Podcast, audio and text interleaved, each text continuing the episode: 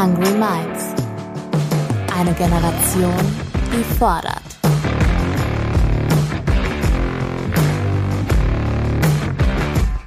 Mit und von Ronja Ebeling.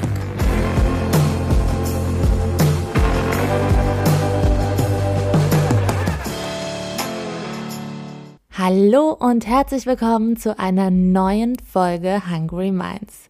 Heute geht's ums Stottern, eine motorisch bedingte Sprechstörung, die den Redefluss unterbricht. In Deutschland stottern rund 800.000 Menschen, also knapp ein Prozent der Bevölkerung. Interessanterweise sind mehr Männer betroffen als Frauen.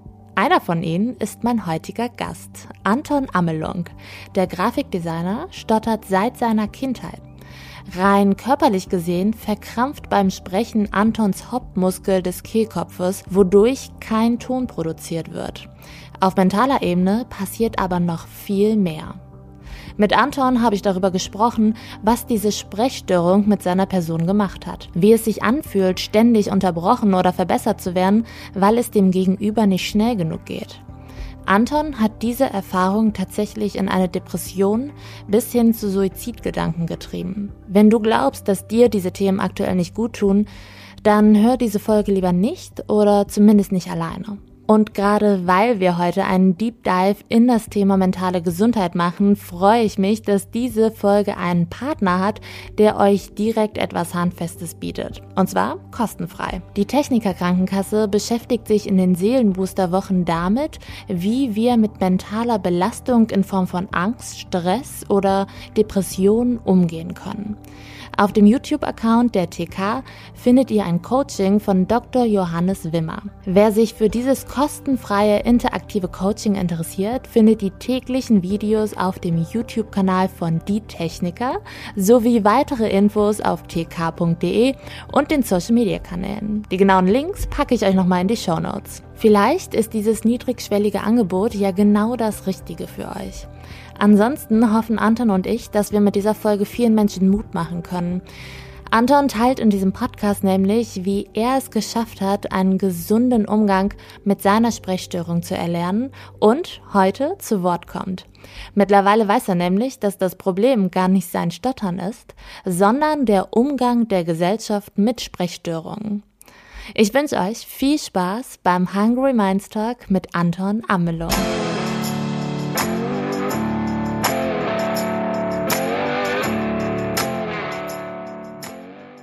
Hallo Anton, schön, dass du da bist. Hey Ronja, vielen Dank für die Einladung. Hättest du vor, sagen wir mal, vier Jahren gedacht, dass du eines Tages so frei und offen übers Stottern sprechen wirst und dann auch noch in einem Podcast? Ähm, ich glaube, hättest du mich das vor einem Jahr sogar noch gefragt, äh, hätte ich gesagt, höchstwahrscheinlich nein. Ähm, ja, ähm, gerade vor vier Jahren, vor fünf Jahren äh, war, würde ich behaupten, so der tiefste Punkt. Ähm, und die Annahme, die ich dann immer hatte, äh, war, da ich eben noch nie einen Ausweg äh, aus dem Ganzen gesehen habe, beziehungsweise nie gewusst habe, wie es überhaupt ist, frei zu sprechen, ohne, ohne sich Gedanken darüber zu machen, was der Plan B ist, heißt, wenn man bei einem Wort hängen bleibt, äh, wie man das Wort umschreiben kann oder welche Taktiken man anwenden kann, um das Ganze zu umgehen. Ähm, und aus diesen Gründen hätte ich bis dato nie gedacht, äh, dass es überhaupt dann jemals dazu kommt. Und ich habe dann heute immer noch auf jeden Fall so einige Probleme damit. Ähm, aber vergleiche ich das zu ja, der Situation von vor einem Jahr oder anderthalb Jahren, ähm, ja, hätte ich das auf jeden Fall nicht gedacht, dass das so schnell der Fall sein wird, dass ich hier heute mit dir sitze. Ja, super schön, dass du hier heute mit mir sitzt. Wann hast du denn das erste Mal ganz bewusst wahrgenommen, dass du stotterst? Ist immer schwierig, weil es gibt verschiedene Situationen, an die ich mich erinnern kann. Ähm, aber ich glaube, aktiv die erste Situation, wo ich auch gemerkt habe, äh, dass irgendwas nicht ganz so, so nicht ganz so richtig ist, äh, war, in der, war in der vierten Klasse.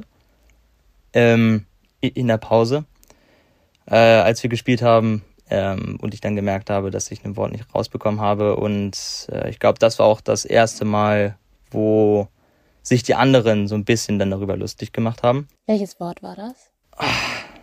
Ich glaube Mütze. Mhm.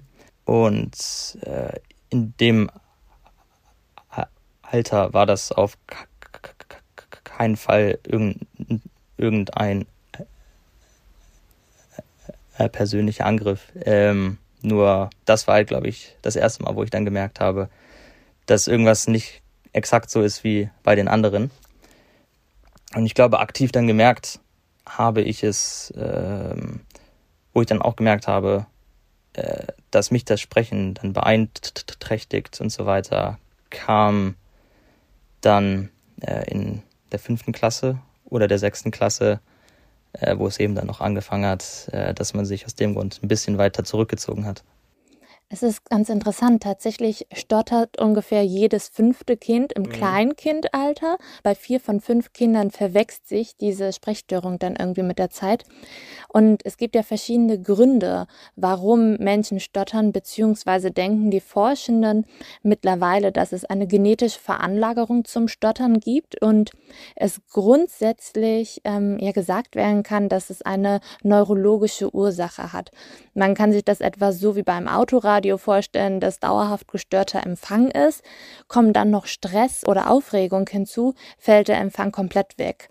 Stottert denn jemand bei dir in der Familie? Ja, ähm, ich glaube, der Verwandtheitsgrad ist etwas weiter weg. Ähm, ich glaube, der Onkel meiner Mutter ähm, hat auch damals äh, gestottert, dann heute immer noch, ähm, nur man merkt es so gut wie gar nicht mehr. Weil ich glaube, mit dem Alter lernt ähm, der Großteil der Stotterer einfach, äh, wie man damit umzugehen hat. Und ich glaube, dass mit der Zeit die Angst einfach dann weiter und weiter wegfällt. Aber sonst ähm, stottert bei mir in der Familie niemand. Ähm, nur ich weiß noch, ähm, dass meine Logopädin damals äh, mir auch ähm, erklärt hatte, dass es bei vielen eventuell äh, durch irgendein traumatisches Ereignis ähm, dann entstanden ist. Und in der Regel äh, ist das ein Ereignis, äh, was sich im frühen Kindesalter vorgefunden hat, äh, woran man sich dann natürlich in der Regel nicht mehr erinnern kann. Äh, und aus dem Grund ist auch das natürlich äh, in der Regel schwer nachweisbar. Ähm, ja, aber ich glaube, als Stotterer selbst ähm, bringt es nicht wirklich viel, sich darüber dann den Kopf zu zerbrechen und den Kopf dann eher frei zu haben dafür, um zu lernen, damit besser umzugehen. Mhm. Weil auch ich habe dann immer gehofft, dass es irgendeine Lösung gibt, dann irgendeinen, irgendeinen, irgendeinen, irgendeinen einfachen Weg, um das Ganze halt einfach dann so verschwinden zu lassen. Ähm, haben viel probiert von der Logopädie, was natürlich äh, ja dann der offensichtlichste Weg war, was mir dann allerdings auch nie wirklich viel gebracht hat. Wir waren bei Heilpraktikern, weil man hat immer mal so von äh, Personen, so vom Hausarzt und so weiter, äh, dann ja so kleine Anstupser bekommen, so dass es äh, gegebenenfalls auch diese U Ursache haben könnte oder man probiert das mal und guckt, ob das dann funktioniert. Aber das haben wir sehr, das haben wir sehr, sehr, sehr lange probiert äh, und nichts hat so hingehauen. Äh, und ich glaube, das Beste, was man tun kann, ist eben ähm, sich von dem Gedanken zu trennen, dass es irgend, irgendeinen einfachen Weg gibt. Äh, und der beste Weg ist einfach, sich dann aktiv der Sache zu stellen.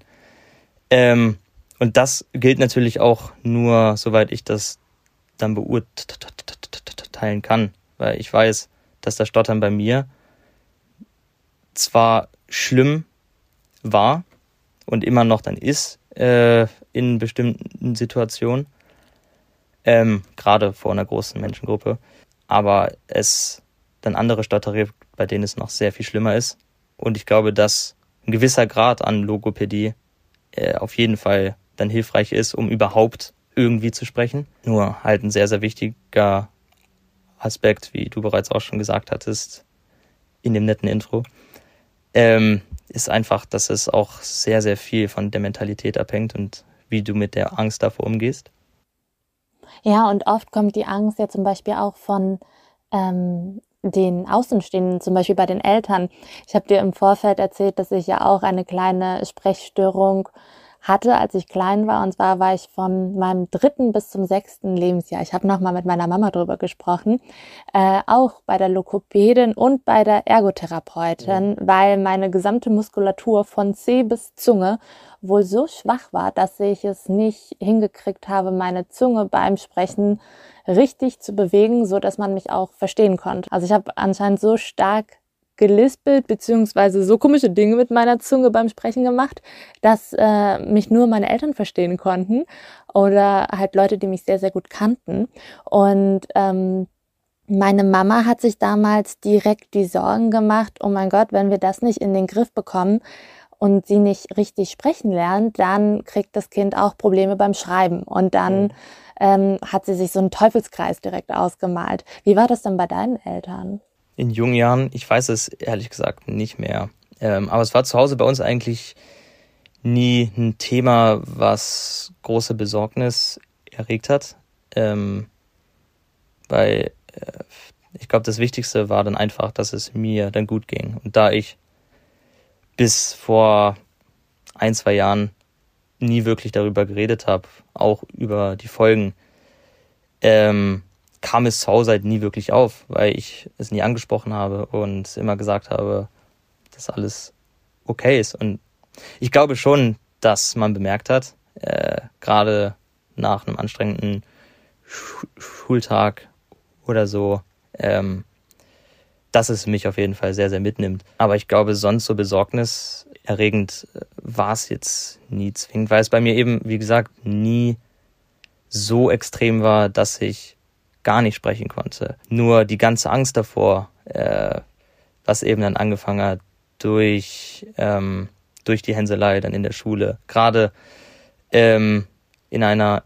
Entwicklungsphase, die halt äh, sehr, sehr wichtig ist.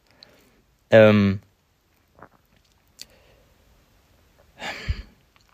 Aber es geht schon genau in die richtige mhm. Richtung. Und zwar wollen wir ja heute darüber sprechen, was, ähm, wie das Stottern in unserer Gesellschaft wahrgenommen wird. Und ich finde, da passt ganz gut dieses Bild des Eisberges, weil für Außenstehende mhm. wird erstmal nur klar, okay, da ist eine Person, die ab und zu im Gespräch hängen bleibt, aber das ist eben nur die Spitze des Eisberges und was eben durch dieses ganze Schweigen, durch das Verstecken oder vielleicht auch durch das andere für sich sprechen lassen eben nicht sichtbar wird, ist dieser gigantische Brocken, der unter der Wasseroberfläche ist. Was sich, was hat sich denn da abgespielt? Ei, ähm, schwierige Frage. Ähm, ich glaube, die Antwort äh, kann sehr, sehr umfangreich werden.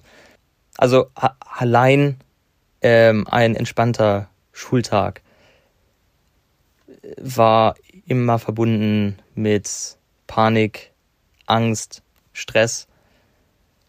Ähm, weil die mündliche Beteiligung gehört dann natürlich genauso dazu wie die, wie, äh, wie, ja, wie die schriftlichen Noten. Heißt, es bestand dann immer ein äh, gewisser Druck, äh, weil ich dann wusste, um gute Noten insgesamt zu bekommen, darf dann nicht immer nur die schriftliche Note dann, dann gut sein. Ähm, und da hatte ich dann Glück, äh, dass die Klausuren in der Regel dann immer sehr gut ausgefallen sind. Ähm, nur die mündliche Note hat es halt natürlich immer teilweise sogar stark dann runtergezogen. Heißt, mir war dann immer klar, dass ich mich irgendwie beteiligen muss. Aber andererseits war die Angst halt so groß, dass ich in 90 Prozent der Fälle dann doch nicht wirklich so geschafft habe, mich zu überwinden, mich äh, zu melden. Und sobald es dann darum ging, äh, dass ein Referat überhaupt dann angekündigt wurde, was in der Regel in der Schulzeit ein, zwei, drei Wochen davor war, ab dem Punkt äh, war es dann eigentlich immer noch mehr Stress, auch abseits äh, der Schule, weil äh, ich immer darüber nachgedacht habe, weil ich genau dann wusste äh, oder ich mir gedacht habe, mir ausgemalt habe, wie es dann so ablaufen wird. Äh, und da schon die mündliche Beteiligung immer sehr, sehr schwer war, weil durch diesen ganzen Druck. Und ich glaube, der Druck, ähm, weil ich glaube, manchmal ist es schwer zu verstehen für normale Menschen, äh, weil Sprechen in der Regel ja dann etwas ist, was wie das Gehen einfach äh, normal ist. Da denkt man nicht wirklich so drüber nach. Und die Angst war dann natürlich so bei mir äh, und ich glaube auch bei allen anderen, bei allen anderen Stotterern dann nochmal sehr viel höher, äh, weil man sich eben auch dann nicht mehr in der Sitzbank irgendwo dann so verstecken konnte, während man irgendwas probiert hat zu sagen ähm, nein, es ging dann darum, dass du da vorne stehst äh, und bei einer, bei einer Präsentation das halt auch möglichst äh, selbstbewusst. Ähm, und das war halt echt die Hölle. Es kam auch schon vor, das eine oder andere Mal, dass ich mich vor einer Präsentation dann gedrückt habe, weil ich an dem Tag äh, dann auf einmal krank mhm. war. Und das ist natürlich dann nicht der richtige Weg. Ähm, und es fing dann immer an, dass die Panik eben so von Tag zu Tag zu der Präsentation hin dann immer mehr wurde. Äh, und am Tag der Präsentation war halt die Panik in der Regel so groß, äh, dass man teilweise Schwierigkeiten hatte zu atmen. Äh, man hat angefangen zu schwitzen. Ähm, und auch beim normalen Sprechen im Alltag. Ich glaube, dazu muss ich dann noch mal kurz ein bisschen erklären, ähm, wie das Stottern überhaupt entsteht. Ähm, weil das Sprechen besteht im Prinzip aus drei äh, Parts. Dann einmal die Atmung, also im Bereich des, äh, des, des, des, des, des Zwerchfells. Äh, dann einmal, dann einmal die Stimmenbildung äh, in, äh, im äh, Kehlkopf äh, und die Artikulation, also dann ne, der, ähm, der gesamte Mundbereich.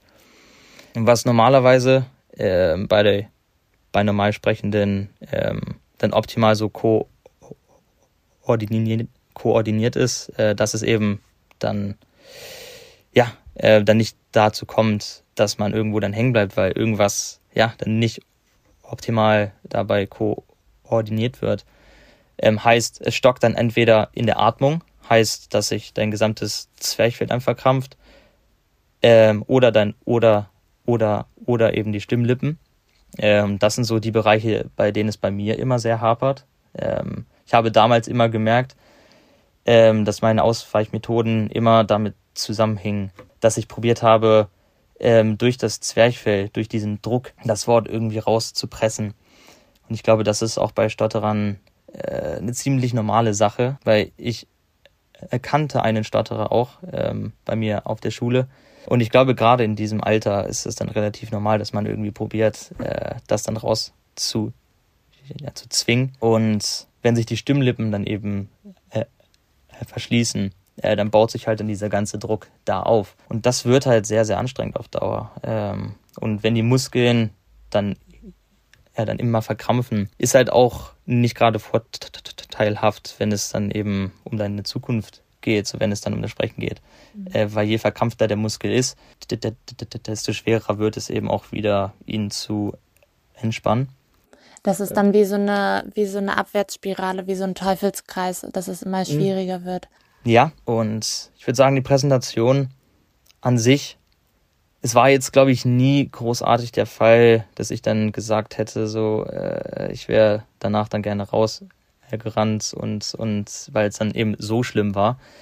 Weil das war es in der Regel nie und das ist es im Prinzip auch nie, weil man malt sich das immer schlimmer aus, als es ist. Wie ähm, haben sich denn deine Mitschüler in dem Moment dann verhalten? Es kommt drauf an.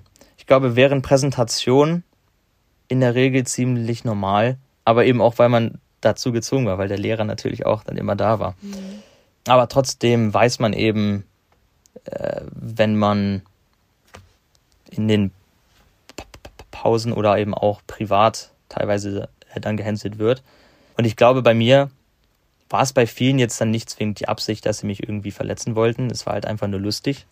In dem ähm, Alter. In dem Alter, natürlich. Äh, und man probiert sich dann natürlich auch irgendwie von den anderen dann abzusetzen und das passiert eben oft dadurch, dass du dich probierst eben dann äh, dann über andere zu stellen, indem du sie dann eben mobst äh, oder eben auch durch andere Sachen. Ich äh, frage mich trotzdem, wie ist der richtige Umgang, zum Beispiel als Lehrkraft, wenn man ein Kind in der Klasse hat, das stottert? Ist es dann in deinen Augen schon gut, wenn man dem Kind sagt, hey, wir müssen hier alle Referate halten mhm. und den wenigen macht es wirklich Spaß. So, das ist eine Übung, da müssen jetzt alle durch. Oder wäre es besser, je nach Kind zu sagen, du musst es nicht machen. Ich verstehe, wenn ich das zu sehr unter Druck setzt. Also was ist die Lösung? Wie gehen wir damit gerade in der Schule besser um? Es ist natürlich schwer, weil du wirst dann anders behandelt als die anderen. Äh, und ich glaube, das trägt eben nur dazu bei, dass du dich dann nicht so fühlst, als wärst du normal. Mhm. Ähm, heißt, es ist im Prinzip dann keine Hilfe. Ähm, und wie schon gesagt, äh, ich glaube, der wichtigste Part an dem Ganzen ist einfach so die äh, ist dann die mentale Sache. Äh, und wenn du dich dem nie stellst, wird es nie besser und in der Regel wird es eben dann nur noch schwieriger. Ja, bevor wir darüber sprechen, wie du es geschafft hast, mental besser damit mhm. umzugehen, möchte ich gerne noch wissen, wie es dazu gekommen ist, dass du dann in dieses komplette Tief gerutscht bist. Also was war der Auslöser dort? Mhm. Ich glaube, betrachtet man so den gesamten Weg, hat es sich wahrscheinlich schon sehr, sehr lange angebahnt, weil der Weg war im Prinzip immer der gleiche und er ging immer bergab. Und das eben auch aus dem Grund, weil ich mich eben nie getraut habe, mich den Sachen so zu stellen, weil ich habe lange probiert, durch Logopädie und so weiter, äh, das Stottern irgendwie zu verbessern, beziehungsweise den Umgang damit. Nur habe halt auch da immer gehofft, dass es einen einfacheren Weg gibt. Ähm, heißt, dass man irgendwelche Techniken übt und das Sprechen dann dadurch sehr, sehr einfach wird. Nur auch diese Taktiken das finde ich natürlich dann äh, persönlich sehr schwer, ähm, weil ich wollte halt immer normal sprechen. Äh, und bei der Logopädie, da lernst du im Prinzip in der Regel äh, Taktiken, um, um dann, um, um flüssig zu reden. Ähm, aber es ist eben nie eine natürliche Art zu sprechen. Das ist eher äh, so ein Umgehen. Ja, aber eben auf einen Weg, der natürlicher ist, als zum Beispiel ich es immer probiert habe. Heißt, dass man entweder die Worte dann ganz umschreibt. So, es geht halt darum, dass du entspannt sprechen kannst und das ist auf jeden Fall eine gute Sache. Ähm, Gerade bei Personen, die so stark stottern, dass sie normal eben gar nicht sprechen können, weil auch davon gibt es dann sehr, sehr viele. Nur ich habe bei mir eben äh, gemerkt, äh, dass das eben nie das war, was ich mir, was ich mir erhofft hatte. Äh, weil auch das Sprechen klang nie natürlich. Ähm, und auch durch die Logopädie, dann wie gesagt, äh, weil darauf wollte ich dann eigentlich hinaus, ähm, habe ich mich nie getraut, den weiteren Schritt dann zu gehen, äh, wo es, äh, ich glaube, der Schritt hieß, die, äh, die, die, die, Desensibilisierung. Ähm, heißt, man geht dann auf die Straße, spricht die Person an äh, und dann wendet man eben äh, dann diese Taktiken an, die man äh, in der Logopädie unter vier Augen dann gelernt hat. Aber auch das habe ich eben nie getan, rein aus der Angst. Und ich hatte halt immer das Bedürfnis, äh, dass ich mir selber auch irgendwie so ein bisschen danach aushelfe. Weil es geht im Prinzip einfach nur darum, das habe ich da dann auch eben gemerkt, weil mir eben diese Taktiken ähm, so nie viel gebracht haben. Mhm. Und äh, auch um diese Taktiken zu lernen, sodass du es eben im Alltag auch dann anwenden kannst, äh, geht es eben darum, dich auch dem so zu stellen. Heißt, du sprichst dann Leute an, du sprichst mehr mit Leuten und dann lernst du es eben. Ähm, da habe ich dann eben gemerkt, äh, dass mir die Logopädie so nichts bringt. Ähm, und wollte eben dann mich der Angst davor ja dann selber stellen. Ähm, aber habe ich halt bis vor ein, zwei Jahren nie wirklich hinbekommen und habe mich immer vorgedrückt, obwohl ich dann äh, gewusst habe, dass das nicht der richtige Weg ist und dass ich es eigentlich anders machen sollte. Ähm, Was hat Stottern mit toxischer Männlichkeit zu tun? Wir haben darüber schon im Vorgespräch äh, gesprochen und das Thema angerissen, weil ich finde es irgendwie so ganz interessant, dass es ja offensichtlich mehr Männer gibt als Frauen, die vom Stottern betroffen sind. Warum das so ist, weiß man letztendlich ja nicht. Das Bild, was unsere Gesellschaft aber leider von Stotterern im Kopf hat, ist, dass die Menschen verunsichert sind, dass sie mental irgendwie labil sind, dass sie nicht wissen, mhm. was sie wollen. Und das ist natürlich Quatsch. So. Und das spielt aber dieses, diesem Thema toxische Männlichkeit immer groß sein, laut sein, für sich selber einstehen, ähm, Sachen auf den Punkt bringen. Das äh, spielt sich so gegeneinander auf. Und deswegen habe ich mich gefragt, ob toxische Männlichkeit bei dir an irgendeinem Punkt damit reingespielt hat. Ich ich finde den, den Begriff dann erstmal toxische Männlichkeit. Ich finde es immer schwierig, ähm, das so zu definieren, ähm, weil eine Maskulinität ähm, bedeutet immer viel. Ähm, und klar, dazu gehört eben auch Stärke zeigen. Und ich glaube, das ist eigentlich mit der wichtigste Part daran, Stärke zeigen. Nur wie man eben Stärke zeigen dann interpretiert, ähm, ich glaube, das ist das Ding, was innerhalb der letzten Jahre oder Jahrzehnte ähm, ein wenig außer Kontext gebracht wurde. Weil Stärke zeigen bedeutet eben nicht, dass du dich deiner Gefühle nicht stellst, dass du darüber nicht so reden kannst, dass du keine Emotionen dann zeigen kannst. Weil ich glaube, Maskulinität als, als solches ist gut. Es wird erst toxisch, wenn man sich dazu gedrängt fühlt. Ja, weil die Person, die man eben so sieht, wo man dann denkt, so, ne, dass man diese Person unter diesen Begriff äh, dann packen könnte, toxische Maskulinität, hat, äh, finde ich, mit der Maskulinität dann nicht mehr viel zu tun. Es ist oft dann Ignoranz, es ist, äh, es ist ein falsches Weltbild, falsche Werte, die die Person trägt. Ja, äh, und deswegen, äh, klar, man wächst auch in so einem Umfeld auf, weil es eben Personen gibt, die äh, das Ganze, ne, das Stärke zeigen, eben, ja, ich sag mal falsch äh, verkörpern. Heißt, Stärke zeigen, du bist nie traurig, äh, du hast nie Probleme, es ist immer alles gut und du pushst dich durch. Ähm, diese äh, Person, die hat man dann immer irgendwo dabei. Ich glaube, das größte Problem, denn insgesamt bei vielen Leuten, nicht nur Männer, ähm, ist, dass man nicht oft über Probleme spricht. Und ich denke, ich, und ich glaube, tendenziell ist das dann natürlich dann eher bei Männern das Problem. Ich glaube, Frauen sprechen dann natürlich eher über Probleme. Aber ich glaube, das war auch einfach ein Problem, was ich dann immer hatte, weil ähm, ich weiß nicht, woher genau das kommt, aber ich hatte immer das Gefühl, dass ich mir da dann helfen will, weil ich dann immer wusste, was der Ausweg ist. Ähm, nur ich habe halt nie gewusst oder ich konnte nie die Stärke zeigen oder mich dann selber dazu überwinden, um mich eben äh, meinen Ängsten so zu stellen. Und ich glaube, das war immer das Problem. Und wie bist du dann zu dem Punkt gekommen, dass du selber begriffen hast, hey, ähm, ich habe ein Problem und ich bin gerade mental nicht ganz auf der Höhe und ich brauche wirklich Hilfe? Ähm, glaube, die Realisierung mit den mentalen Problemen, weil ich habe es damals immer so hingenommen äh, und ich dachte, es wäre irgendwie normal.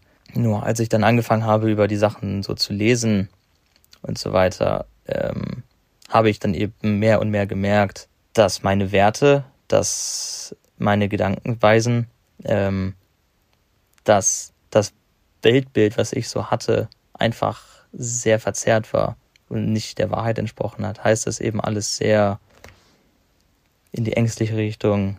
Es war alles sehr, sehr negativ, denn alles war war anstrengend und ich habe mich nie wirklich wertig gefühlt. Ich äh, ich dachte immer auch während ja während der Sch Schulzeit, dass ich irgendwie probieren muss, den anderen zu gefallen, weil ich immer das Gefühl hatte, dass ich dann weniger wert bin. Und ich gehe davon aus, dass das durch das Stottern kam. Ähm, aber ich weiß nicht, ob das vielleicht auch ein Teil war, warum ja das Stottern überhaupt ein Problem dann geworden ist an erster Stelle. Er hatte eben dann immer probiert, ähm, so zu sein wie die anderen, um eben zu gefallen und nicht aus der Reihe zu tanzen. Ja, und als ich dann eben all das dann so realisiert habe, was so schiefgelaufen ist, äh, was dann nicht richtig war, ähm, und eben auch probiert habe, mich auf die Sachen zu konzentrieren, die ich dann eben habe, die dann so gut sind, also dass man sich eben dann generell mehr darauf dann fokussiert hat, auf die positiven Dinge im Leben. Und sobald ich das dann gemerkt hatte, dass eben nicht nur alles dann negativ ist, ähm, das hat auf jeden Fall viel geholfen. Äh, das ist da, das ist natürlich nicht äh, ja das Einzige, was man macht äh, oder was ich dann getan habe, um aus der Sache so ein bisschen dann rauszukommen. Aber ich glaube, das war mit so der, das war mit so der Startpunkt, ähm, was das Ganze dann angetrieben hat. Dass man eben akzeptiert hat, dass, oder dass ich dann, dass ich dann akzeptiert habe, dass das Stottern eine Sache ist, die ich nicht ändern kann. Die ist einfach da. Äh, und ich kann entweder dann damit leben und probieren, es zu verbessern, oder es wird mich halt dann weiter und weiter, ähm, ja, in die Dunkelheit führen. Mhm. Hast du denn an der Stelle ähm, dir auch noch mal eine Therapie gesucht? Ich war kurz davor, ähm, dass ich mir einfach eine Person dann gesucht habe, mit der man dann generell über mentale Themen dann sprechen konnte.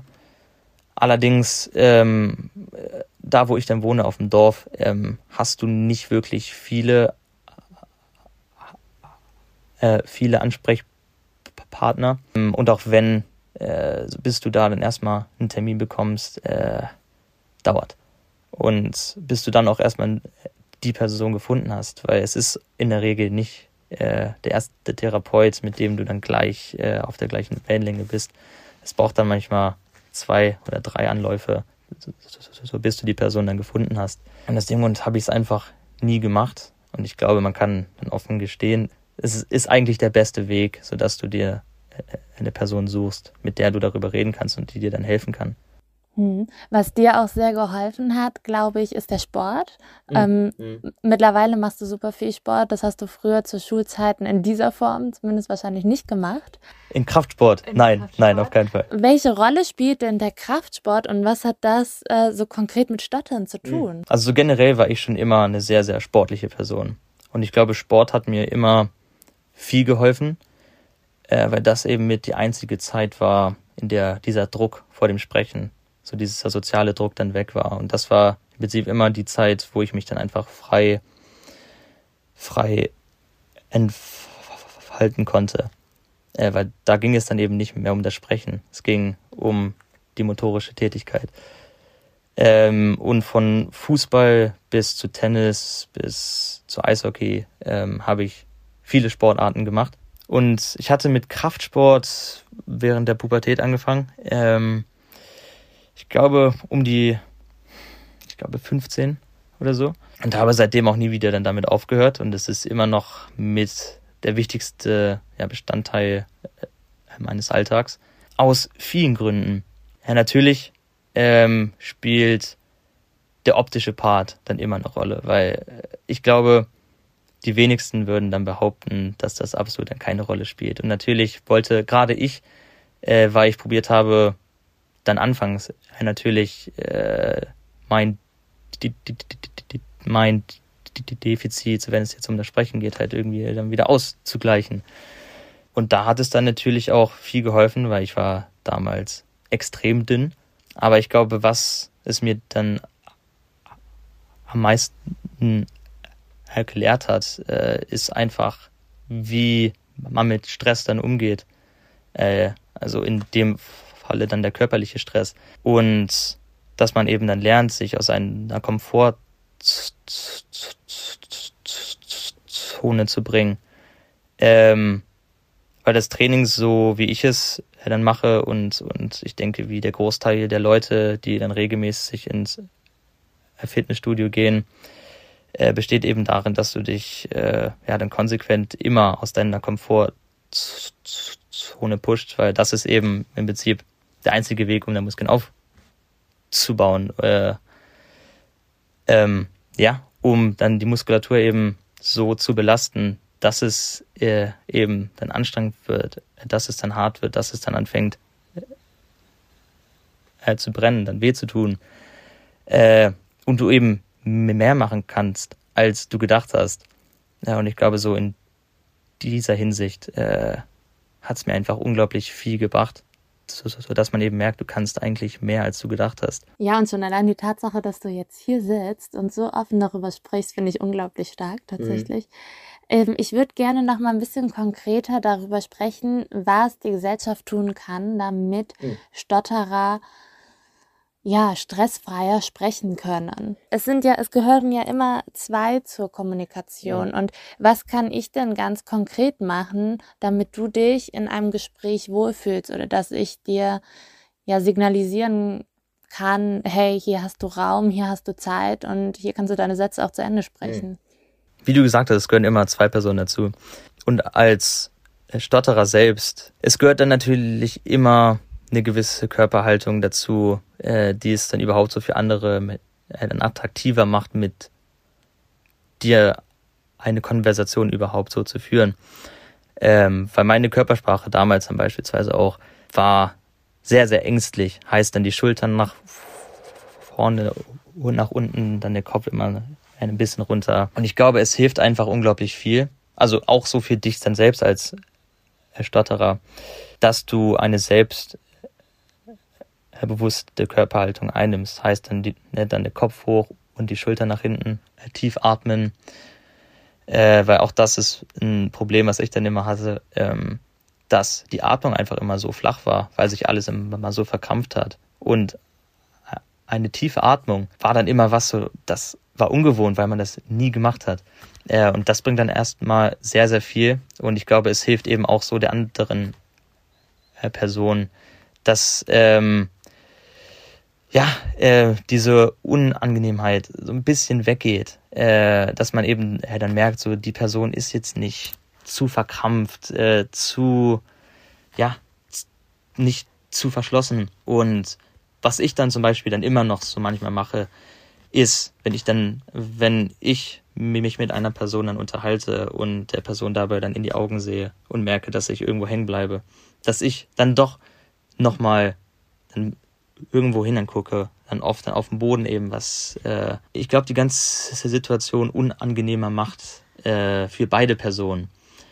Ähm, und ich glaube, so macht es eben auch die andere Person, dass wenn sie merkt, äh, dass die andere Person hängen bleibt, dann hat man immer das Gefühl, dass es der Person dann unangenehm ist und man denkt dann eben auch oft als Zuhörer, dass es dann besser wäre, wenn man dann mal wegguckt oder so und der Person dann nicht mehr in die Augen guckt. Mhm. Und das merkt man eben auch oft, wenn man sich mit Personen unterhält, dass der Augenkontakt dann nicht immer da ist, wenn man dann merkt, es wird vielleicht ein bisschen unangenehm, weil das Stottern eben dann doch mal zwei, drei Sekunden dauert und nicht nur eine halbe Sekunde.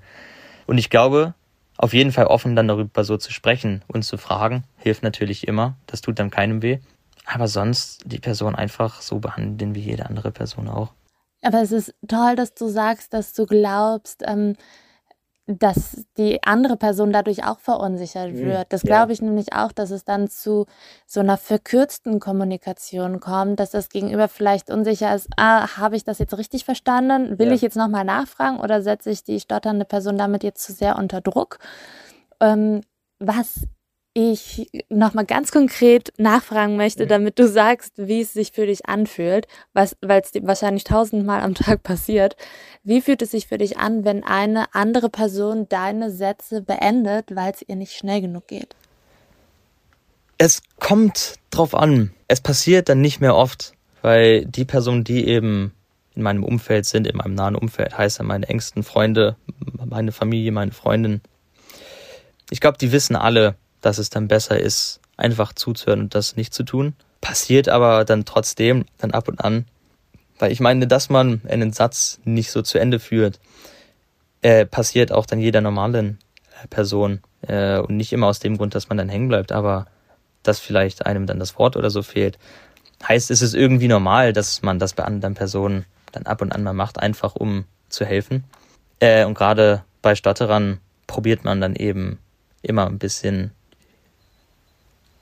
äh, zu helfen, weil man denkt, das ist das Richtige. Und damals habe ich das immer sehr persönlich genommen, weil man halt immer dachte, so die Personen, die tun das, weil sie denken, ich kann das nicht, so weißt du.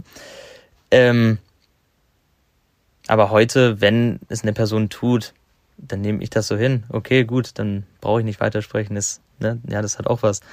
Ähm, es passiert eben nicht oft. Äh, und wenn es einfach nur ab und an ist, dann okay, cool.